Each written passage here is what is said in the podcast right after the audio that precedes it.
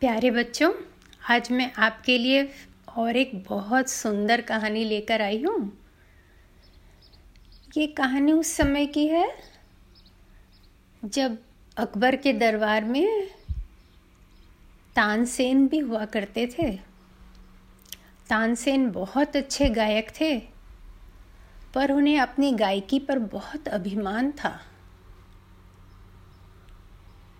उन्होंने बादशाह से ऐसा फरमान जारी किया था कि किसी को भी अगर गाना गाते हुए सुना गया तो उसे तानसेन जी के साथ प्रतियोगिता करना पड़ेगा और अगर वो हार गए तो उन्हें मार दिया जाएगा।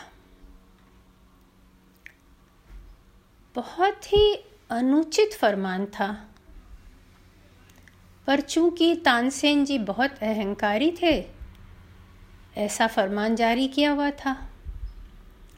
उस राज्य में अगर कोई गुनगुनाते हुए भी पकड़ा जाता तो उसे मार दिया जाता था। किसी को गाने की छूट नहीं थी।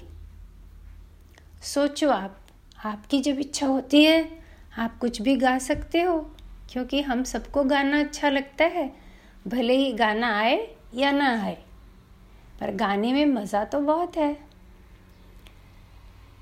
ऐसे ही समय बीत रहा था, उसी राज्य में बैजनाथ एक लड़का था। बैजनाथ के पिता वृद्ध हो गए थे और बीमार थे। उन्होंने एक दिन बैजनाथ से कहा, मुझे बड़ा अफसोस है कि मैं तान से, तानसेन से प्रतियोगिता कर उसे हरा नहीं पाया और ये फरमान हटा नहीं पाया। जबकि बैजनाथ के पिता बहुत अच्छे संगीत के आचार्य थे। तब बैजनाथ ने सोचा कि मैं पिताजी की इच्छा पूरी करूँगा और वो संगीत साधना में लग गया।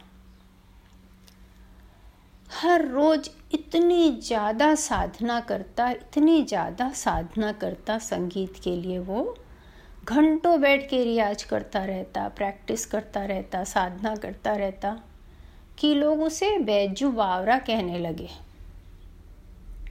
बावरा मतलब पागल। वो संगीत के लिए पागल था, ऐसा समझो आप। वो जंगल में जाकर अभ्यास करता था, साधना करता था। एक दिन किसी ने उसकी साधना सुनी। वो बिल्कुल हतप्रभ रह गया। इतना सुंदर गायकी। वो तुरंत राजा के पास पहुँचा और उसने बताया, महाराज, मैंने एक युवक को जंगल में गाते सुना है। बहुत ही अच्छा गाता है वह। इतनी मीठी आवाज़ है उसकी। उसके गाते ही हिरन सब उसके पास आके खड़े हो जाते हैं।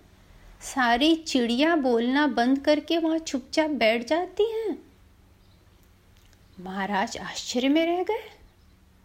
उन्होंने कहा अच्छा उस युवक को बुलाओ, तानसेन जी के साथ उसकी प्रतियोगिता होगी। युवक आया। उसने कहा कि हम प्रतियोगिता जंगल में करेंगे। महाराज ने कहा, ठीक है। बैजनाथ गाना शुरू किया। इतनी मधुर आवाज़ की सब मंत्र मुग्ध रह गए। धीरे धीरे इतने सारे हिरन आकर वहाँ खड़े हो गए। सारी चिड़िया ऊपर शोर करना बंद कर दी पेड़ों पर। सब उसके संगीत का मधुर, संगीत का आनंद ले रहे थे। बैजनाथ ने अपने गले से माला निकाला फूलों का और हरिन के गले में डाल दिया, एक हरिन के गले में। और फिर उसने तानसेन जी से कहा कि आप उस हिरन को वापस बुलाकर उसके गले से माला निकाल दो तो आप प्रतियोगिता जीत जाएँगे। तानसेन जी ने उसकी चुनौती को स्वीकार किया, उसके चैलेंज को स्वीकार किया और तानसेन जी गाने लगे। उनकी आवाज़ भी बहुत मधुर थी, पर एक भी हिरन नहीं आया। एक भी चिड़िया उस पेड़ के ऊपर खामोश नहीं बैठी।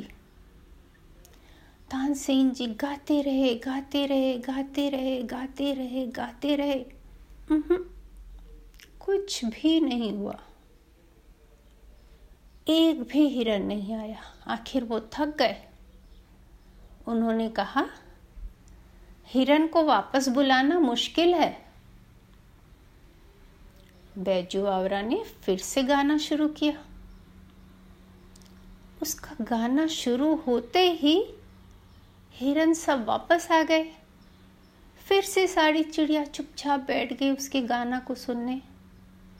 फिर सारे लोग मंत्रमुग्ध होकर उसके गाने को सुनने लगे। उसकी आवाज़ बहुत मीठी थी और उसकी गायकी बहुत ही सुंदर थी। बाजू, बैजू वावरा ने उस हिरन के गले से माला निकाल के तानसेन जी को दे दिया। अब तो निश्चित हो गया था कि तानसान, तानसेन जी हार गए। अब तानसेन जी का डर के मारे हालत खराब। अब तो उनको मरवा दिया जाएगा, क्योंकि प्रतियोगिता में वो हार गए थे। बैजू आवरा ने महाराज से कहा कि, महाराज, मैं आपसे कोई पुरस्कार मांगना चाहता हूँ। महाराज बहुत खुश होकर बोले, ज़रूर। आप बताओ मैं आपके लिए क्या करूँ? तो बैजू आवरा ने कहा, महाराज, आप इस फरमान को वापस ले लीजिए, क्योंकि हर आदमी को गाने की खुशी मिलती है, उससे वो खुशी मत छीनिए। तब महाराज को अपनी गलती का एहसास हुआ। उन्होंने वो फरमान वापस ले लिया और बैजू वावरा ने तानसेन को इस प्रतियोगिता के शर्त से मुक्त कर दिया कि उसे मार दिया जाएगा। तानसेन बहुत लज्जित हुआ और उसका सारा अहंकार चूर हो गया। उसे समझ में आया कि अहंकार बुरी चीज़ है। अगर हम किसी चीज़ में अच्छे हों तो उसे दूसरे को सिखाना चाहिए, उसकी मदद करनी चाहिए। उसमें ज़्यादा आनंद है, न कि अहंकार करने में कि मैं सबसे अच्छा हूँ।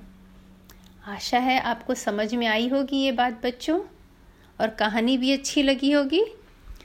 फिर नए कहानी के साथ मिलेंगे। तब तक के लिए बाय बाय